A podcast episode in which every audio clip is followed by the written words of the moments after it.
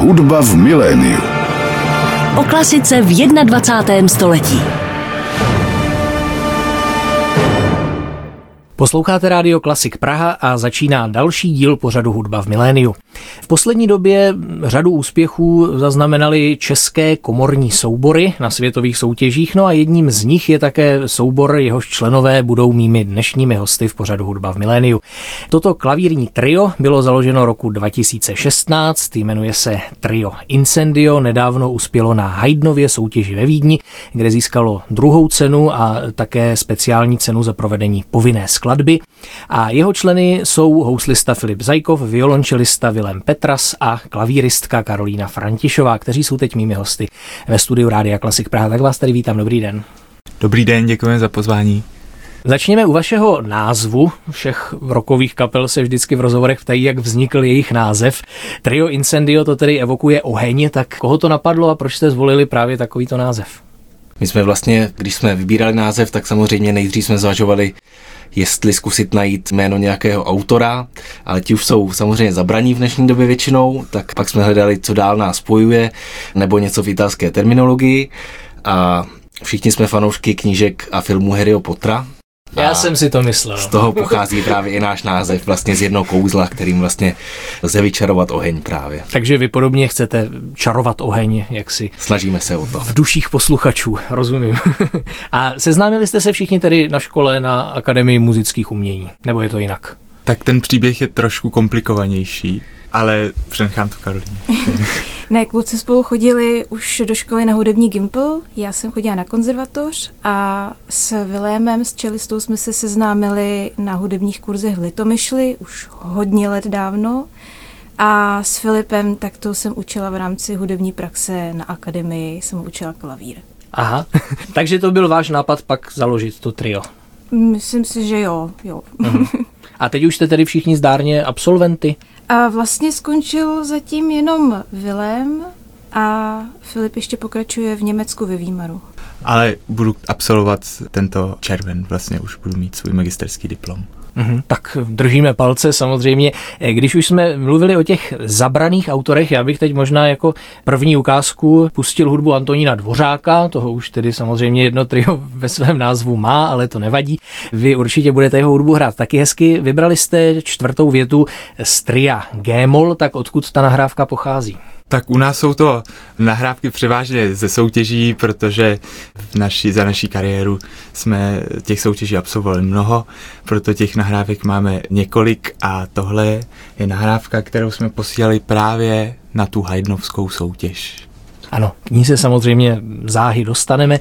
Teď si tedy poslechněme v podání tria Incendio 4. větu z Dvořákova tria G-moll. Posloucháte Rádio Klasik Praha, pořad Hudba v miléniu. Toto byla závěrečná věta z Dvořákova klavírního tria číslo 2 G-moll v podání tria Incendio. Jehož členové Karolína Františová, Filip Zaykov a Vilém Petras jsou mými dnešními hosty v pořadu Hudba v miléniu. Pojďme se tedy dostat k tomu vašemu nedávnému úspěchu. Na Haydnově soutěži jste tedy kromě celkového 2. místa také vyhráli zvláštní cenu za nejlepší interpretaci povinné skladby. Tak jaké to tam vlastně ve Vídni bylo, v jaké konkurenci jste se museli prosadit? No, Haydnova soutěž patří k těm nejnáročnějším, které vlastně pro klavírní trio jsou. Tato soutěž se koná, myslím, jednou za 4 roky běžně, ale teď kvůli covidové pauze, myslím, že ta prodleva mezi jednotlivými ročníky byla ještě delší. Samozřejmě, jak už název napovídá, tak těžiště spočívá vlastně v tvorbě Josefa Haydna, který byl velice plodným autorem pro toto sestavení a vlastně i takovým zakladatelem vlastně klavírního tria. A v každém kole tedy muselo každé trio předvést jedno z těch jeho trií právě a k tomu tam byla díla 20. století především a pak také díla Beethovena, Mozarta a romantismu. Celkově tam byly vlastně 4 kola. Co ta povinná skladba? Kdo ji vlastně napsal a jak se vám hrála? Tak skladba to pro nás byla docela náročná, je to skladba velmi mladé skladatelky Noemi Hafner, která v té Vídni vyhrála skladatelskou soutěž a proto dostala tady tu možnost, že její trio budou nastudovávat právě soubory, které se kvalifikovaly na tu Haydnovu soutěž. Ta skladba vyžadovala preparovaný klavír, což je něco, co neděláme tak často, takže mimo to jsme museli i s Vildou pár tónů zaspívat, takže v tomhle to bylo něco nového. A to je možná tady otázka na vás, Karolíno, jak jste přesně si ten klavír musela preparovat? Tak zrovna tady u té skladby, tak nejvíc bylo důležité tam dát správně magnety. Několik magnetů, který jste takhle posadili do strun a oni tam vlastně tu strunu tak jakoby tlumili a vydával takový drnčivo tlumivý divný zvuk. Takže na tom vlastně ta skladba byla postavená a ještě jsem tam řádila se skleničkou, že jsem takhle přejížděla skleničkou přes struny. Sklenička od vína, to musela být instrukcí. Jo.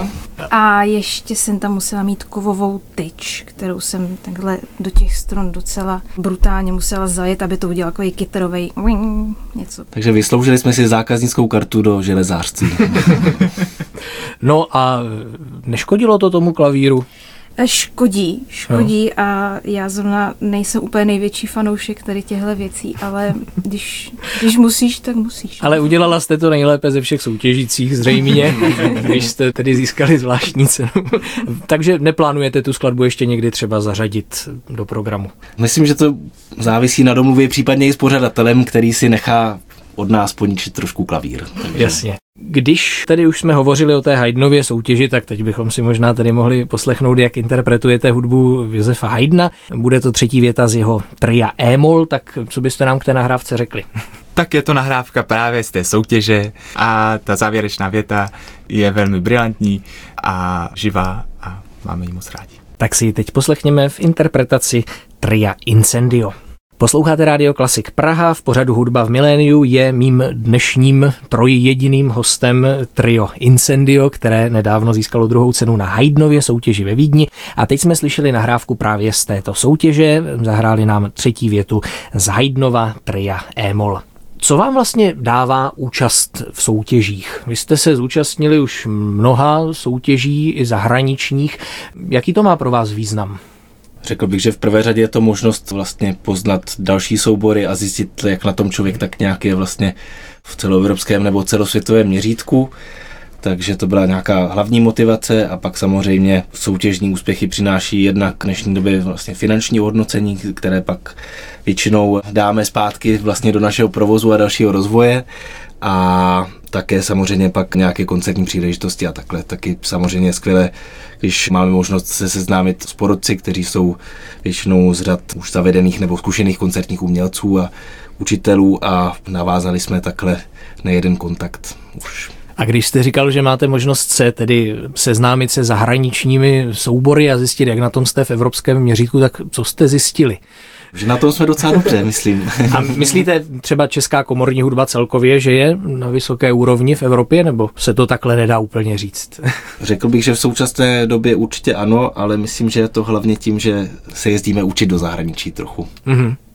Dobře, když bychom se ještě vrátili k nějakým vašim zahraničním zkušenostem, já jsem se třeba dočetl, že jste hráli ve Wigmore Hall, tak jaké to tam bylo, jaké z toho máte zážitky? Krásný. Bylo to tam krásný sál, skvělý klavír. Filip tam málem schodil v obrovský květináč z pódia. Během generální zkoušky, takže to jsme se báli, že se tam ani nezahrajeme a vyhodí nás ještě předtím, takže, ale pak už to šlo všechno, jenom se kýval asi 5 vteřin a zachytili jsme ho a potom už bylo všechno nádherný. Takže mezinárodní ostuda se nekonala, tak. Naopak jste tam určitě zazářili. No a taky jsem viděl tady v Praze v Rudolfinu, že jste absolvovali masterclass s Alfredem Brendelem, tak jaké máte zážitky z tohoto setkání? To je asi zřejmě především tedy na vás otázka, jaký jste z toho měla zážitek a jak na to vzpomínáte? Bylo to určitě velmi náročný, protože pan Brendel je fantastický klavírista, jeden z nejlepších a největších teď žijících legend a určitě jemu uchu nic neunikne. Takže jeden masterclass byl spíš taková krylovačka smyčců a ten druhý, tak to tam si užil mě teda hodně. Takže myslím, že to trvalo skoro 4 hodiny a bylo to vážně náročné. Myslím si, že jak pro nás, tak i vlastně pro posluchače, protože to opravdu jsme se zabírali takovými detaily, že kolikrát už jsme vůbec nevěděli, která by je.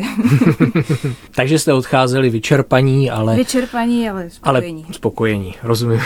Když jste zmiňovala nedávno ten preparovaný klavír, to by mě vlastně ještě zajímalo, jak se stavíte k soudobé hudbě. Děláte často premiéry třeba současných žijících autorů? Tak pokud nějaké premiéry, tak je to hlavně skrz ty soutěže, které určitě velmi cíleně tady tohleto dělají, že vlastně nějakému skladateli řeknou, ať napíše skladbu pro tu soutěž, právě aby ta soudová hudba dostala prostor v tom repertoáru dnešních souborů, a myslím si, že to děláme rádi a snažíme se to dělat často. Mm-hmm. Ale tedy těžiště vašeho repertoáru v tom nespočívá úplně v té soudobé hudbě. Nebo na co byste řekli, že se tak jako nejvíce zaměřujete stylově? Já si myslím, že jsme poměrně všestranný soubor, že vlastně všechna ta období vlastně počínají tím klasicismem. Máme v repertoáru poměrně silně zastoupena a nelze asi říct, že bychom se specializovali na to či ono, ale myslím, že určitě hodně nám je blízká právě ta Haydnova tvorba a tvorba klasicismu, ale určitě samozřejmě romantismus, hudba Dvořáková, ale právě nebráníme se ani té soudobé hudbě a tím, že jsme do ní jako díky právě i těm soutěžím získali nějaký vhled vlastně do té praxe, té interpretace soudobé hudby, tak jsme si už našli v tom zálibu a oblibu. Bohužel ne všichni pořadatelé koncertů jsou vždy ochotní vlastně v programech tu soudobou hudbu akceptovat. To znamená, že my se ji snažíme nabízet, ale ne vždy je to vítáno. Rozumím. Takže když třeba vybíráte repertoár, který budete zkoušet, který nastudujete, tak jakým způsobem to děláte? Kdo o tom vlastně rozhoduje, co budete hrát? Pokud to není soutěž tedy. Tak my vlastně jsme se teď nedávno bavili o tom, že vlastně si už nepamatujeme, kdy jsme si naposled něco vybrali jen tak sami za sebe a vlastně vždycky jsme museli splnit nějaký požadavek soutěžní. Takže to bych řekla jako asi první bod a druhý bod. Dost to záleží na mě, co se mně chce hrát a co ne. Protože když něco prostě příliš těžké a je to absolutně nevyvážené, tak se mi to nechce hrát. Pánové zahrají všechno. Pánové mají půlku nad většinou, takže... No, o klavírním triu se říká, že tam je poměrně náročné, jak si zvukově ty nástroje vyrovnat. Údajně teda nejvíc handicapované je v tomto směru violončelo, je to tak? Je to tak, ale mám schojivé kolegy, kteří vám ustupují. Kteří na mě berou ohled občas. Rozumím.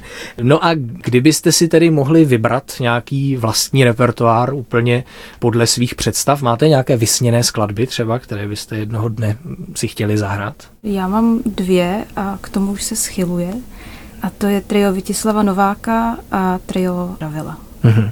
Za mě hodně těch snů jsme si už vlastně splnili i díky tomu, že vlastně ty soutěže nabízí většinou nějaké spektrum volbu i v rámci těch regulí. Za mě to bylo Šostakovičovo trio druhé a vlastně i druhé Schubertovo trio. A samozřejmě Dvořákovy Dumky, pak tam trošku teď tíhneme k tomu, že bychom dodělali vlastně ještě první Dvořákovo trio, čímž vlastně bychom už měli nastudována kompletní Dvořákovo dílo pro klavírní trio. Tak ho pak můžete nahrát rovnou třeba. Ano. A vy, Filipe?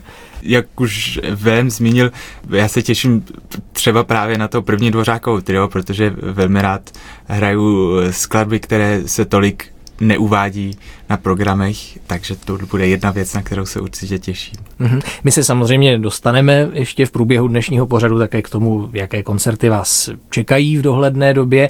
Teď bychom si mohli možná v souvislosti s tou soudobou hudbou, kterou jsme před chvílí zmiňovali, tedy pustit jednu krátkou, pouze minutovou komorní skladbu od soudobého autora.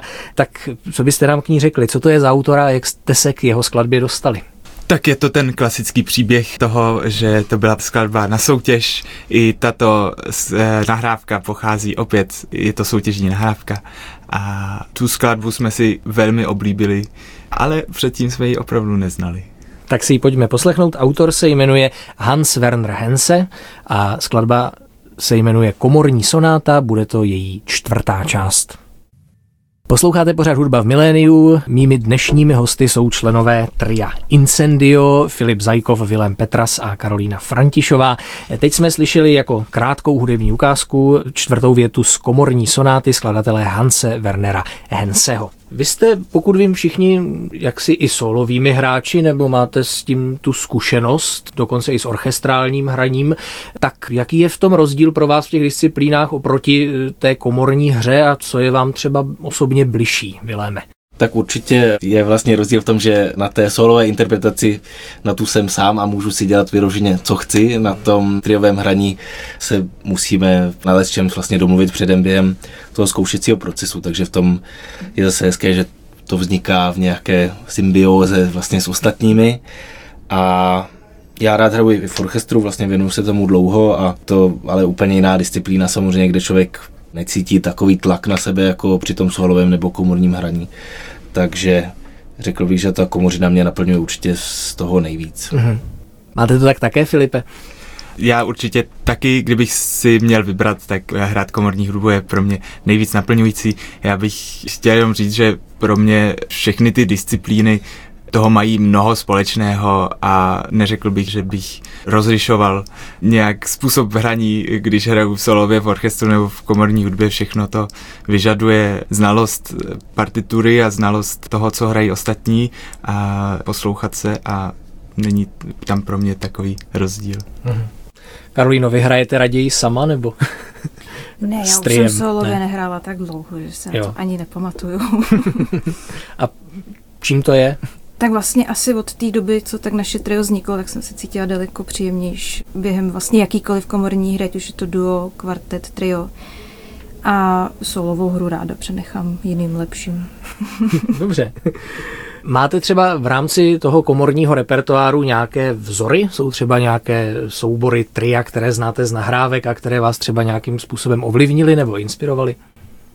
Já myslím, že nemáme asi jeden nějaký vzor. Samozřejmě, když něco studujeme, tak občas si něco poslechneme, taky rádi posloucháme právě i naše kolegy z řad vlastně těch mladých souborů, které často potkáme, ať už na těch soutěžích nebo v rámci Evropské akademie komorní hudby, jejímž jsme vlastně členy, kde přesně jsme vždycky strašně rádi, že potkáváme strašně moc skvělých souborů, třeba s výrazně jiným pohledem vlastně na ty věci, a pak nás trošku mrzí na těch soutěžích, že spolu musíme soupeřit, i když vlastně každý se snažíme dělat co nejlépe to, co nám jde, a jenom to děláme každý trošku jinak, ale je to samozřejmě strašně obohacující vždycky si poslechnout takhle kolegy další.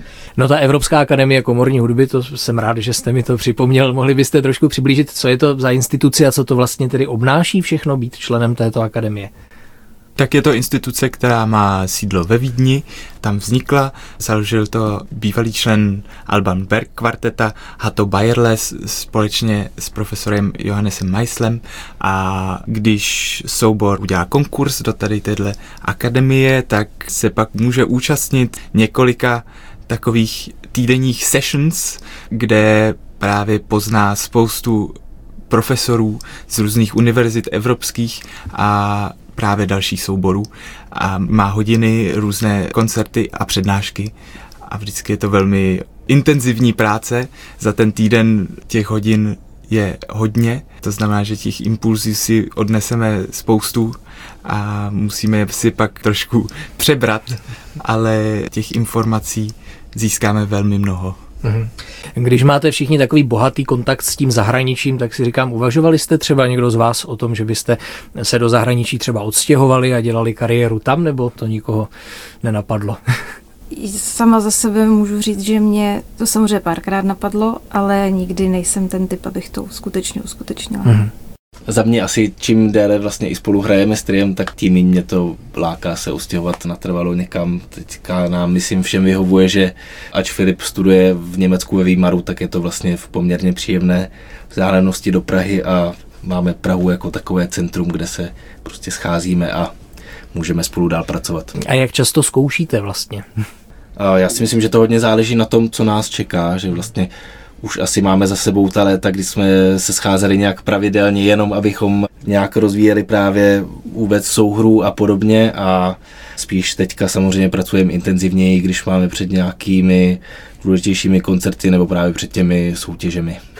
Tak než se ještě dostaneme k tomu, co vás tedy čeká v budoucnu, tak pojďme si teď pustit další hudební ukázku. Bude to druhá věta z tria číslo 2 od Alexandra Tansmana. Hrát nám bude trio Incendio. Posloucháte Rádio Klasik Praha, pořad Hudba v miléniu. Mými dnešními hosty jsou Karolína Františová, Filip Zaykov a Vilém Petras, členové tria Incendio, které nám teď hrálo hudbu Alexandra Tansmana druhou větu z tria číslo 2 tohoto autora. Tak zeptám se stejně jako u předchozích nahrávek, odkud tato nahrávka pochází a co pro vás tato skladba znamenala.